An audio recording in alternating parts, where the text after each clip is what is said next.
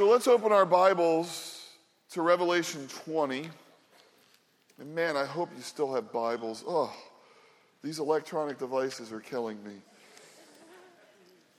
So I was profoundly surprised last week when I taught on Revelation chapter 20 on the millennium or the thousand years or the kingdom or the time of refreshing, whatever you want to call it, at the feedback I received. Uh, after the service in the cafe, um, during the week, emails and even text I received that people were really fascinated uh, about this subject and had really never looked at it. Now, I shouldn't have been that surprised when I taught last week. I said in 25 years of teaching this book, it was my favorite chapter. And if it's my favorite chapter, it means it's probably a lot of other people's favorite chapters.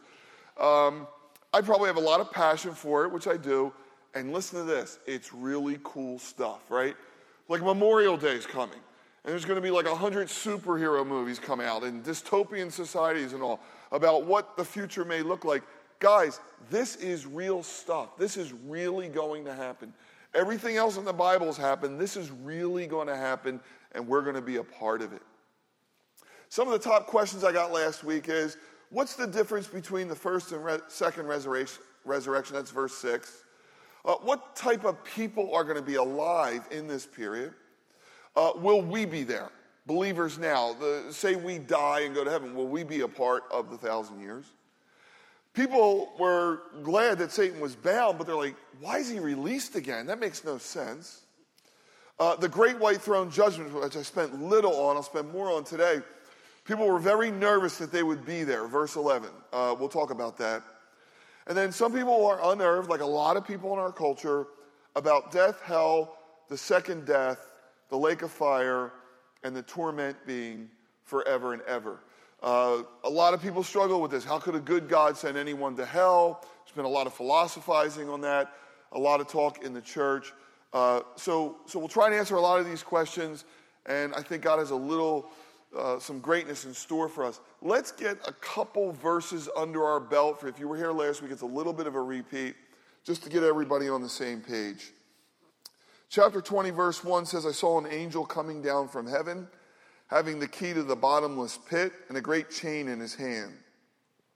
He laid hold of the dragon, the serpent of old. So now we know the serpent in the garden was the devil and Satan, and he bound him for a thousand years. And he cast him into the bottomless pit. A bottomless pit can only be a spear, sphere. And he shut him up, and he set a seal on him that he should deceive the nations no more till the thousand years were finished, but after these things he must be released for a little while. Verse 4, John said, I saw thrones and those who sat on him, probably the apostles, and judgment was committed to them. And I saw the souls of those who had been beheaded for their witness to Jesus and the word of God, and who did not receive the mark or the image of the beast on their forehead or on their, on their hands. That's tribulation saints. And they lived and reigned for a thousand years. But the rest of the dead did not rise again until the thousand years were finished. This is the first resurrection. Now, the next verse, verse 6, is a beatitude, it's a blessing. I started Revelation by saying we are not here to figure out some prophetic scenario, although we are talking about that. You need to approach the Bible and particularly Revelation with a certain degree of humility. The idea that we have it all figured out and we're right and we've pieced together this chronology is absurd. You know, we're looking through a glass dimly. God's given us enough revelation to get by. And so I've been trying to look at what is the blessing of this book. The first blessing pronounced was blessed is he who reads and hears and keeps those words. And we've been doing that since September. Hopefully you're blessed. And then we've looked at other blessings. Now we come to one of the final blessings in verse 6. Blessed and holy is he who has part in the first resurrection. Over such the second death has no power, and they shall be priests of God and of Christ and will reign with him a thousand years. After the thousand years, Satan's released out of prison, he deceives the nations, and he's judged, and that ends the thousand years. I said last week this phrase, a thousand years, a thousand years, a thousand years, makes me think it's a thousand years. Uh, there's a lot of redundancy there. I think God means what he says, says what he means. There, there will be a kingdom age, is the idea. There will be an age where a world turned upside down will be made right side, where God is going to show that his plan in Genesis 1 was beautiful, it was accurate, it was wonderful, it was filled with abundance. And the earth is going to experience a golden age. 1,080 verses in the Old Testament about this. Jesus talked about it. Some scholars believe it may be the predominant theme of the entire Bible. The prayer that we play, Our Father who art in heaven, thy kingdom come, thy will be done. Jesus will come and set up this kingdom. Now, because this, this is a vast topic, we need one of those uh, you are here maps, right? You go into the mall or a theme park and you see this giant map, you have no idea where anything is. But it always says you are here, right? So where are we? Okay, so you are here, 2019, in the church age, the age of grace. Whoever calls upon the name of the Lord will be saved. If you get hit by the beer truck today, okay, uh, you will go to heaven. To be absent from this body is to be present with the Lord. Instantly, you'll be in heaven, okay, if you're a believer. That's this age. At the rapture, 1 Thessalonians 4, the Lord will descend. The dead in Christ will rise first, every believer who's ever died. And we will be caught up to meet the Lord in the air, and forever we will be with the Lord. While there's tribulation on earth, we will be at the marriage supper of the Lamb. We will be at the bema seat of Christ. We will receive rewards. Revelation 19, we read these verses last week, verses 11 to 16. John sees a, a white horse. He who sits on him is Jesus. He's the Word of God, the Lamb, you know, the King of Kings, the Lord of Lords. This is the second coming, the greatest event of all human history. Okay, that ends, by the way, human history. That begins the thousand year reign. Uh, only believers enter that, by the way. Okay, only people still alive who accepted Christ, who are alive, will move into that period in bodies like we have right now. Okay? Remember, you and I already in heaven have come back with Christ to rule and reign for a thousand years. Now, turn one chapter over. When the thousand years is over, chapter 21, verse 1, John said, There's a new heaven and a new earth, for the first heaven and the first earth have passed away, and there's no more sea. Enjoy your beach house now. They will not be in the New Jerusalem, okay? Probably be something better, but there will be no more seas. That is a new heaven and earth. That's what Peter talked about when he said the earth would be dissolved. Now, this is fascinating, right? And here's a little conjecture, and God gave us minds so we can kind of think through this kind of stuff. When we enter the kingdom age, a thousand years, there's going to be somewhat of a makeover. Now, think about it. For seven years, third of the earth has been burned. Third of the seas are polluted. There's that wormwood that comes into fresh water. There's celestial bodies changing. It looks like the universe is being altered, uh, some of it in a bad way, some of it in a cleansing. And there are many people, there are many scholars worth their salt that think that the conditions we see in the millennium will be because God will do a makeover. Not, not a complete makeover, but a makeover. There's verses in Isaiah where every mountain will be laid low and every valley flattened out. It's almost like sea level uh, will change in topography. And we'll get back to conditions like we had in Genesis, which allowed for long life. You know, a tragedy is going to be a, a child dies at 100.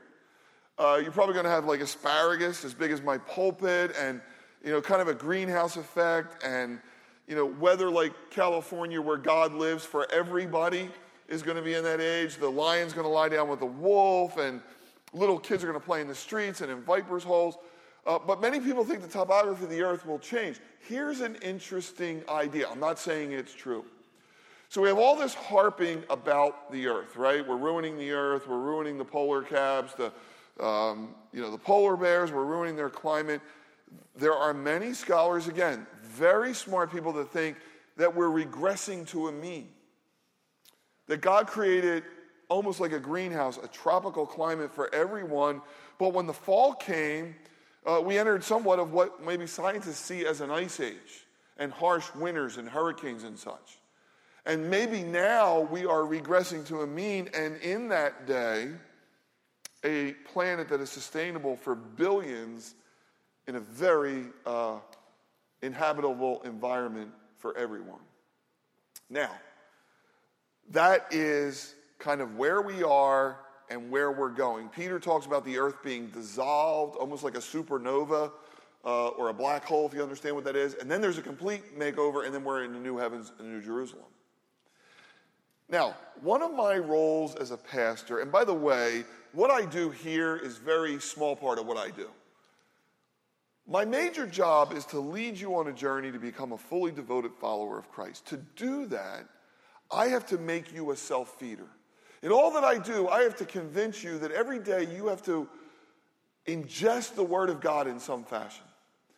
You just can't listen to sermons and podcasts. You have to be a self feeder. David said, Thy word I've taken in my heart that I might not sin against you.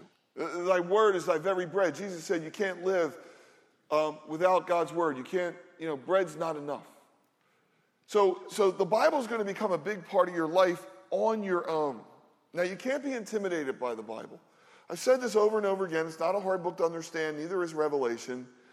Uh, the way you read the Bible is the way you read every other genre the literal, grammatical, historical method, okay? Any book you pick up, and you read it that way until it tells you otherwise. So, in Revelation, we look at symbolism and similes and metaphors. Some of it is allegory, but it always tells us it is. You know, John will say, I saw a beast, right, who was like a lion. That's a simile. It wasn't a lion, it was like a lion. Uh, he sees locusts with men's faces. Obviously, he's trying to describe the best he can with imagery he understands. Uh, he saw or heard the voice of many waters. It wasn't many waters, it was like many waters. The point I'm trying to make is I have to drive home that the thousand years is literal. Amillennialists tell us it's not. I believe it is for two reasons. Number one, the chapter doesn't work if it's not. Number two, um, the conditions that we see, I do not see in the, the Amil position. For instance, peace, right? The kingdom is supposed to be predominantly peaceful. Dr. DeHaan in The Great Society said the Bible is replete with prophecies of a coming age of peace and prosperity. It will be a time when war will be utterly unknown. Not a single armament plant will be operating. Not a soldier or sailor will be in uniform. No military camps will exist. Not one cent will be spent on armaments of war. Not a single penny will be used for defense, much less for offensive warfare. Can you imagine an age when all nations will be at perfect peace, all the resources available for enjoyment all industry engaged in the articles of peaceful luxury. And there'll be a thinning out of the world economy where no longer it's the 1%, or like in Guatemala where Oscar lives, it's the 10% or the 15%. It won't be rich and poor, it'll be equity for all. And I shared last week, you know, if, if I'm living well, and the 5% are living well, and the 10% are living well, and 90% aren't, that's not a good world. That's not our Father's world. And there's coming a time where God's going to set things right. Every man's going to sit under his vine and his fig tree. And we just read what the key condition of this time will be Satan will be bound. Now remember, the people that are swept into this kingdom, billions, are still sinners. Because they're going to live long, they're going to have children and grandchildren who are still born with a sin nature, but no temptation from Satan, which makes it kind of like a golden age. Now, amillennialists will say, no, Jesus was bound at the cross and we're living, it's, it's a metaphor, it's an allegory of the church age. We're going to elect Christian presidents, we're going to solve, you know, the ills of the world, and then when everything's right, Jesus will come. Now, I believe the direct opposite. I believe we can't have a kingdom without the king. I believe Isaiah, the government has to be on his shoulders. And that didn't happen in the first coming. And then I've got this problem with Satan is bound if he's bound, this isn't the kingdom I want to live in. All right? And if he's bound, how come Ananias and Sapphira, when they sold a piece of property, kept back from some for themselves, and then told the apostles, oh no, we gave you the whole thing. When, when Ananias died by the hand of God, the apostles told him, Satan has put this in your heart. Well, if he's in the bottomless pit and he's bound, how did he put it in their heart? And then why would Paul say your adversary the devil, like a roaring lion, goes back and forth seeking whom he may devour. If he's bound, how could that happen? And how could there be an antichrist and uh, a false prophet and the beast and all these things? So uh, I have a hard time believing that's possible. To me, the thousand years is literal. Make up your own mind. It's the answer to our prayers. It's a time when God turns everything right. Now, a lot of you wanted to know what is the first resurrection?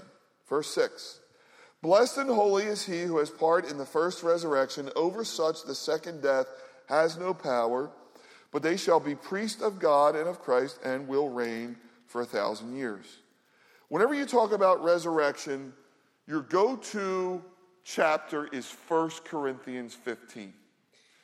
So every Easter, no matter what I'm teaching on, and I, gosh, I've 25 years, I've taught a different topic every Easter, but I will always mention somewhere in my talk where Paul said it was delivered to me and I'm delivering to you that Christ died, according to the scriptures, 350 Old Testament prophecies, died and buried, according to the scriptures, not a made up story, not a fable, and has risen according to the scriptures. We have Old Testament prophecy. Paul said that's not enough. We have eyewitness accounts. He was seen by the men, 12 apostles. He was seen by prominent women. He was seen by over 500. We mark time by his death. The ripples of the resurrection have come down to our day. The resurrection is, to me, a historical fact. Okay? But then he goes on to say something I think people don't really look at. In verse 20, he said, Now Christ is risen from the dead and is the first fruits of those who have fallen asleep. That's the Bible's way of saying death. For since by man or Adam death reigned, uh, by man also Jesus, the resurrection of the dead. Now follow this. For as in Adam all die, in other words, the wages of sin is death, and we have a sin nature, even so Christ shall be made alive, but each one in its order. That word order is a Greek word, it means military rank. There's an order to all this. Now, follow this with me. It's very simple. Christ the first fruits, afterwards those at his coming, then comes the end, and he delivers the kingdom to the Father. Did you all get that? Okay, I know you got it. I'll just explain it. Christ is the first fruits. That's Levitical terminology. That's an agrarian society. They would take a sheath and and would, it was a symbol of the harvest to come. It was a sign that if we got this corn, there was a whole lot of corn coming. I'm going to insert a word. I'm allowed. It fits. I'm going to insert the word prototype. Okay? So long before any of you got an iPhone, uh, people at Apple were playing around with what's called a prototype. They're working out all the kinks and making sure this thing works so that when you get it, it works fine. And once somebody puts the stamp of approval on a prototype, they're going to make millions of these. So I worked for Boeing and I worked on a V 22 prototype. And there's hundreds and hundreds of hours of testing. And once they're sure it works, then there's 800 of them coming along that are all going to look the same. Here's the power of the resurrection if Christ is risen, we one day will rise with him. See, that's what makes baptism important. When we go into the pool, it's a sign that we identify with his, with his death, and then we will rise. But get this whenever you talk about resurrection, we're talking about the body. This isn't some resurrection of spirits. Is everybody clear on that? Here's how important it is. In a verse we all love to quote, Romans 10 9, about salvation, it says, If you believe in your heart, and, and you may have never looked at it this way, that God raised Jesus from the dead and confess that with your mouth, you will be saved. With the heart, we believe, with the mouth, confession is made. What do we believe? That God raised Jesus from the dead. Resurrection. That's what we believe. Jesus said, I am the resurrection and the life. He who believes in me will never die. He was the first fruits. Now, the reason he's the first fruits, listen to this. There were resurrections before Jesus. The widow's son at Nain, Jairus' daughter, and we all know about Lazarus. They are not resurrections we're talking about. All those people were resurrected back to a sinful body and they all died again.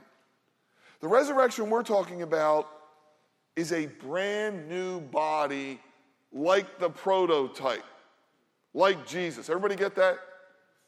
So, what kind of body did Jesus have? It was cool, okay? So, you know, I always have, if I get enough people in the room, I always have this argument. What would you rather be, invisible or the ability to fly? You'll be thinking about that all day. Uh, I'd rather be invisible. Maybe it's because I'm newsy. I don't know. I'd like to be in rooms where nobody knows I'm there. Uh, maybe we'll fly and be invisible. That would be really cool. Uh, Jesus was that way, right?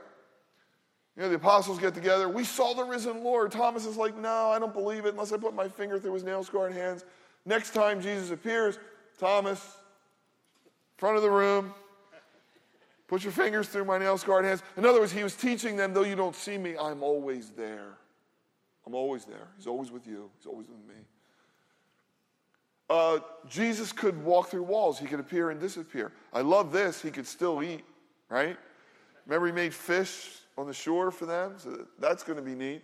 Um, remember what he said? Come and touch me. Does a spirit have flesh and bone? Didn't say blood. No more organs, none of those things. There's no sickness. Whatever these bodies are, they're going to be like Jesus. Millions of people, only believers, get dumped into the millennial thousand years. You and I return with Christ. We just read it in the second coming. We just read it in Blessed are those who are in the resurrection. We will reign for a thousand years. You know, there's a lot of work to be done. A lot of work to be done. Places like North Korea, Mogadishu, Somalia, the Sudan, some of the most God forsaken places on the planet have to be rebuilt. And God's going to need a lot of workers. In the parable of the talents, Jesus said, You're going to rule over cities, and there's going to be rewards. So, sinners, are not in this time period. Now, the people that are in this time period are going to have kids, and because people are long, living long, there's going to be generations and generations and generations and generations. Still with the sinful nature, no temptation. Now, Satan gets released.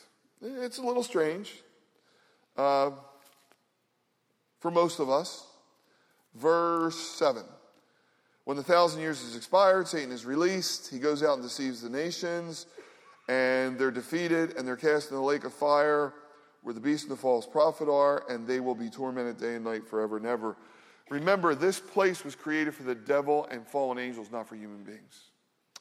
And you might say, how in the world could anybody rebel in a utopian society? And I would answer two ways. How could Cain kill Abel in, in a perfect environment? God has made us in such a unique way. He's made us in His image that we can choose even against Him. We can choose our own way. And uh, love demands a choice.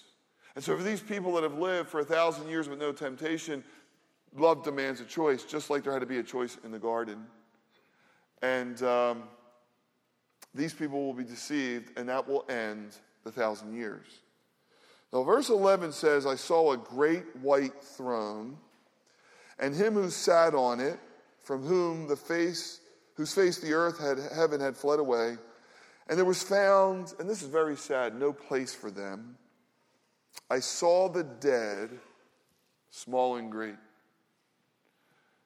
John's saying there's actually faces you can pick out from world history. Very prominent people, small and great. Books were opened. The book of the law, Joshua 1 8. And another book was opened, the book of life, and the dead were judged according to their works by the things which were written in the book. The sea gave up the dead who were in it, death and hell delivered up death who were in them, and they were judged, each one according to his works.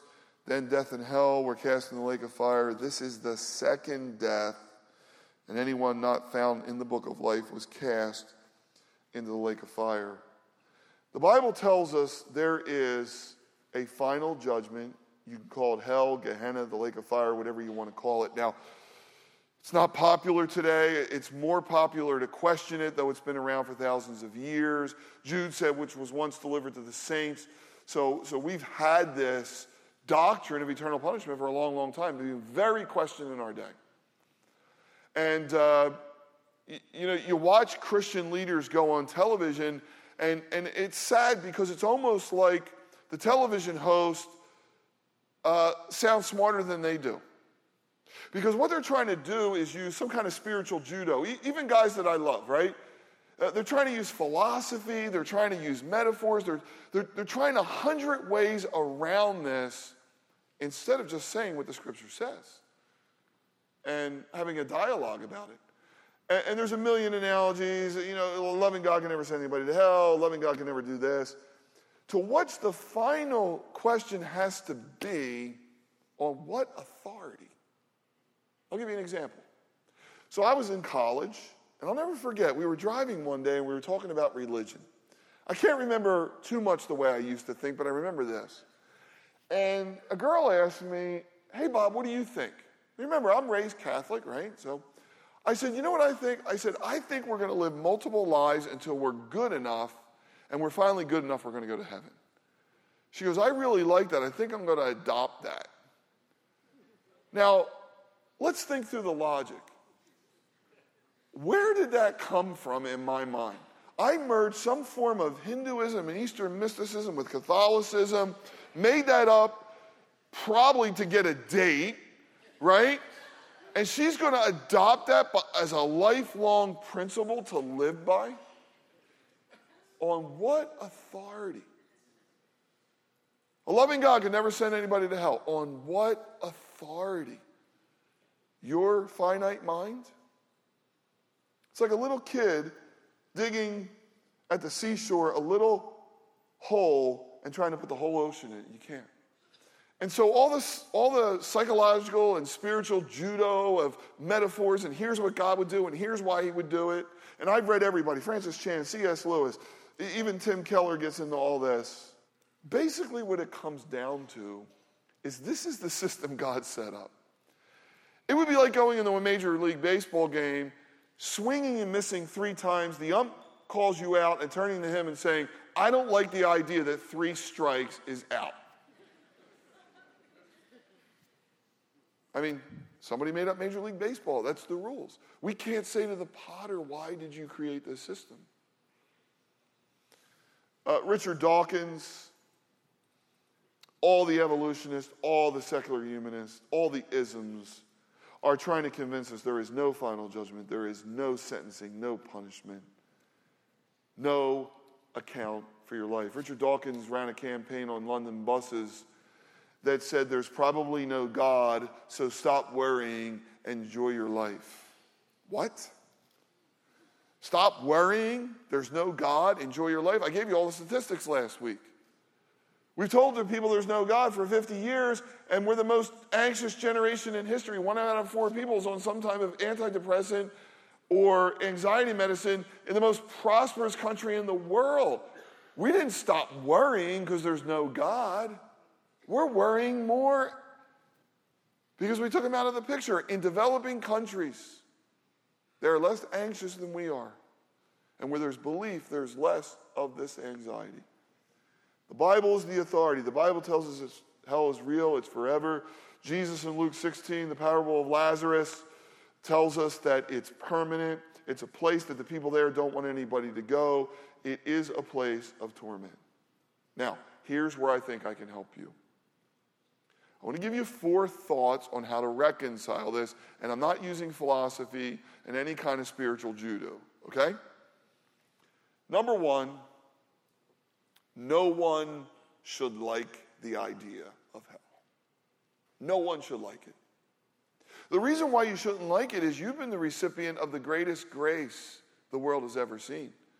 In other words, we're oriented towards grace. I, I remember watching the OJ saga, right? That went on forever. And um, I remember the verdict that day.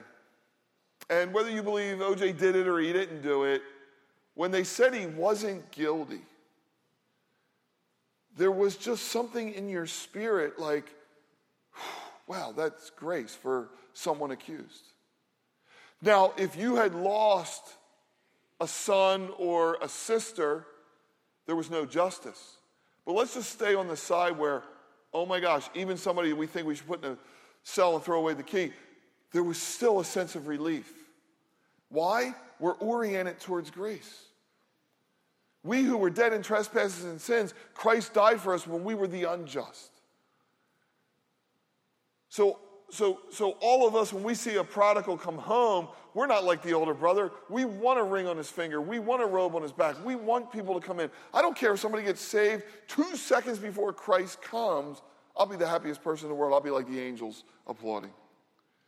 You and I should be so oriented towards grace because God is. God didn't send his son in the world to condemn the world, the whole world might be saved. If he didn't spare his only son, how will he not spare you? God gave his all. And don't count the Lord's promise as slackness, as some do, but the Lord's expanded this time that none would perish. No, not one. Anybody who walks around with a placard telling people they're going to hell, I would doubt they've ever experienced grace.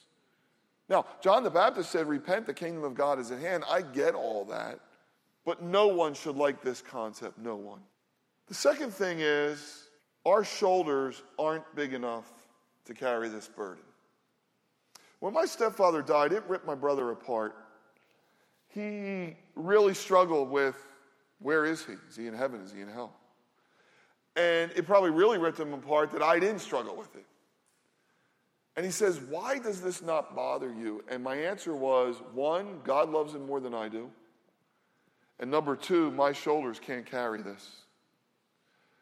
If you put me on a deserted island, this is all I need Genesis 1, Genesis 3, uh, give me John 1, give me the resurrection, and a little bit of 1 Corinthians, and I'll make it, okay? Genesis 3 is so profound. Satan doesn't come along and say, I'll make you guys rich.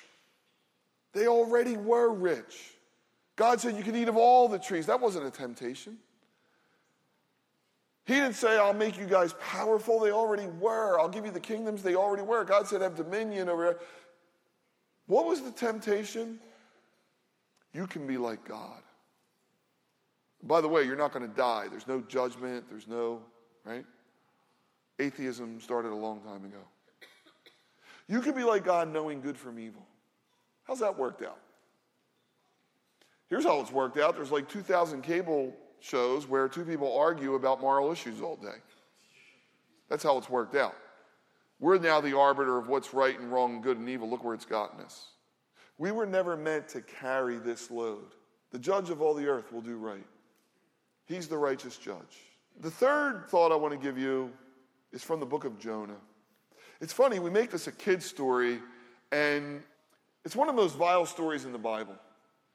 So Jonah's a prophet, and he gets orders from God I want you to go to Nineveh. And uh, we all know the story. Jonah doesn't want to go. And because he's a man of means, he pays the fare and he goes as far away from Nineveh as he can. And everybody in the story is more righteous than Jonah. Even the, even the pagans on the boat are smart enough. We need to throw this guy over because he's causing us trouble, right? And Jonah swallowed by a great fish. And, you know, people look at the book of Jonah and say, oh, it's a kid's story. It's ridiculous. That couldn't be true. And of course, Jesus always quotes those books, right? In fact, he said, you know, my life, I'm going to be like Jonah. I'm going to be in the heart of the earth three days and three nights, like Jonah was in the belly of the fish. And that was a type of resurrection. By the way, Jonah was three days and three nights in the belly of the fish, and he got spit out in the dry land. It's a type of resurrection. Um, and everybody thinks it was the message 40 days and, Nineveh will be destroyed, right? Wasn't the message. Do you know what Jonah looked like after three days in the belly of a fish? People have actually written about this. He would have been an albino with no hair. He would have looked like, like a combination of Uncle Fester, if you remember who that was, and some alien walking around saying in 40 days Nineveh is going to be destroyed. And if I saw him, I would believe it. And guess what happens? The entire country, from the you know, the dictator all the way down, they, they, they sit in sackcloth and ashes, the greatest revival in history. And at the end, so hard to believe, chapter 4, verse 1 says, This displeased Jonah, and he became angry. He gets, an, he gets an assignment, presides over one of the greatest revivals in history, and he's smoking mad. And here's why. He said to the Lord, Ah, Lord, Was not this what I said in my own country? I knew you were going to do this.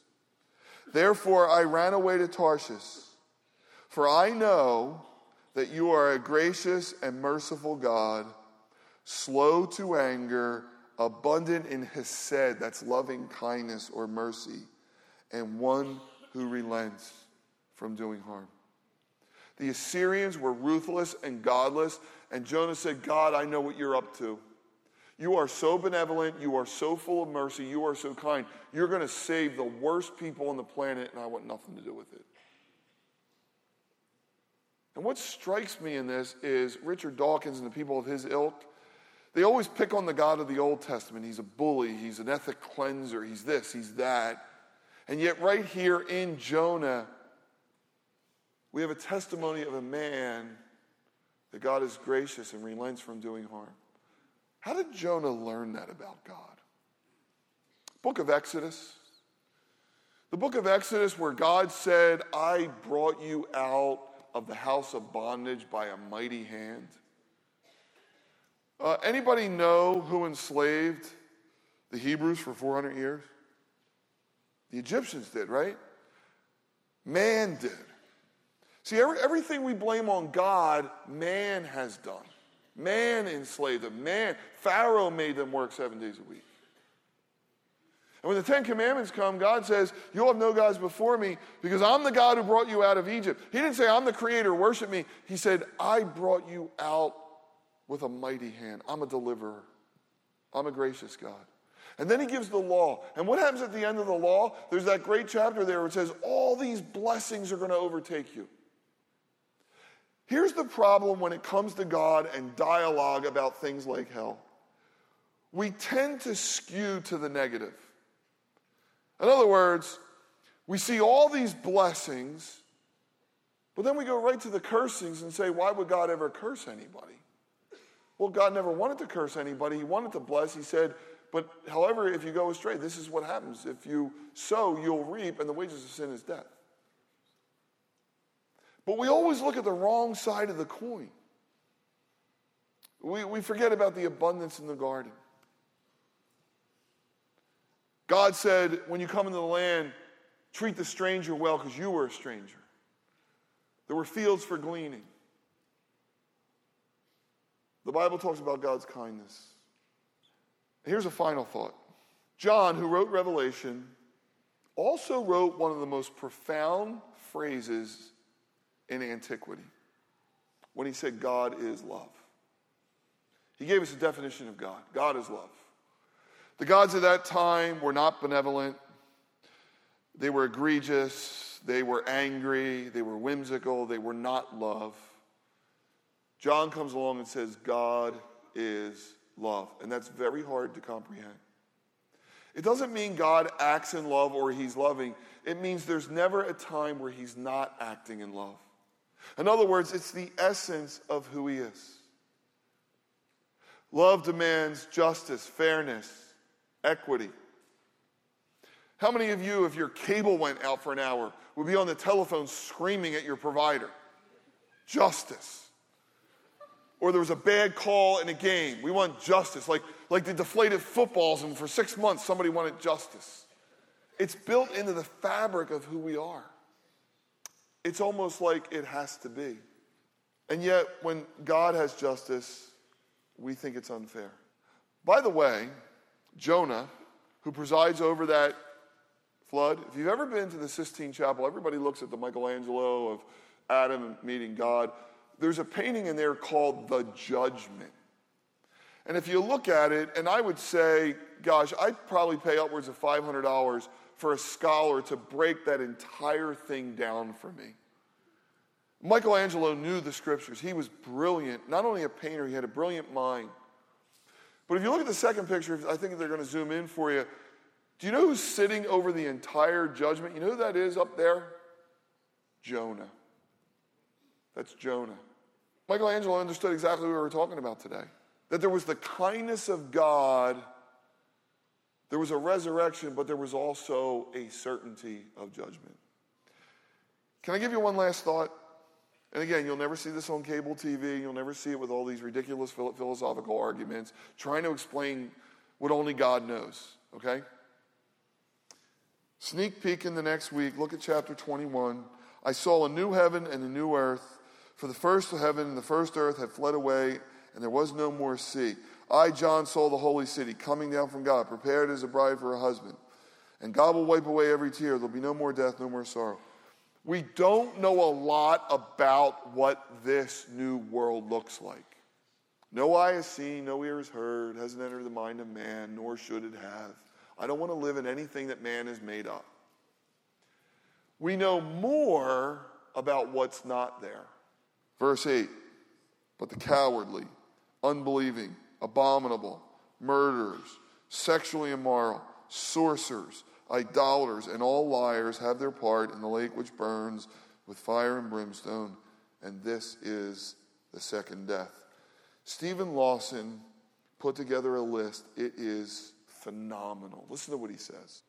There will be no more funeral homes, no hospitals, no abortion clinics, no divorce courts, no brothels, no bankruptcy courts, no psychiatric wards, no pornography, no dial porn, no teen suicide, no AIDS, no cancer, no rape, no missing children, no drug problems, no drive by shootings, no racial tension, no prejudice, no injustice, no depression, no gossip, no worry, no emptiness, no loneliness, no child abuse, no wars, no financial worries, no emotional heartaches, no physical pain, no spiritual flatness, no relational divisions, no murders, no tears, no sufferings, no separation, no starvation, no arguments, no accidents, no emergency departments, no doctors, no nurses, no heart monitors, no rust, no perplexing questions, no false teachers, no financial shortages, no hurricanes, no decay.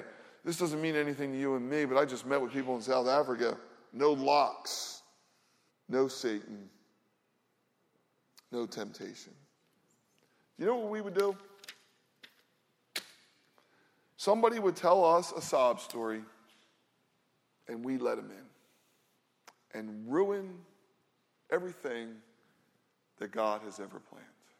Remember when people came to Jesus and it says he couldn't commit himself to them because he knew it was in the heart of man? See, that's where the rubber meets the road. Heaven is going to be more known for what's not there than what is there. And I say this all the time what is going to be there is a company that John said no one could number. No one could number. There's going to be a ton of people in heaven. And the beauty is, we live in an age where whoever would call on the name of the Lord, they would be saved. They don't have to be good, they just have to call on the name of the Lord. Because Ephesians says that we're saved by grace through faith. There's no boasting, it's the gift of God, lest anyone boast. The doors of the ark are wide open, and God is compelling people to come in. Everything else is above our pay grade. But you can rest in the fact the judge of all the earth will do right. And if the thief was the first one in, and if the woman caught in adultery, Jesus said, Where there are accusers, I will always skew to God's benevolence and grace because that's what I received. Then looking at the other side of the coin of what injustice and permanence in a place of torment looks like. Because I trust in what God has already done.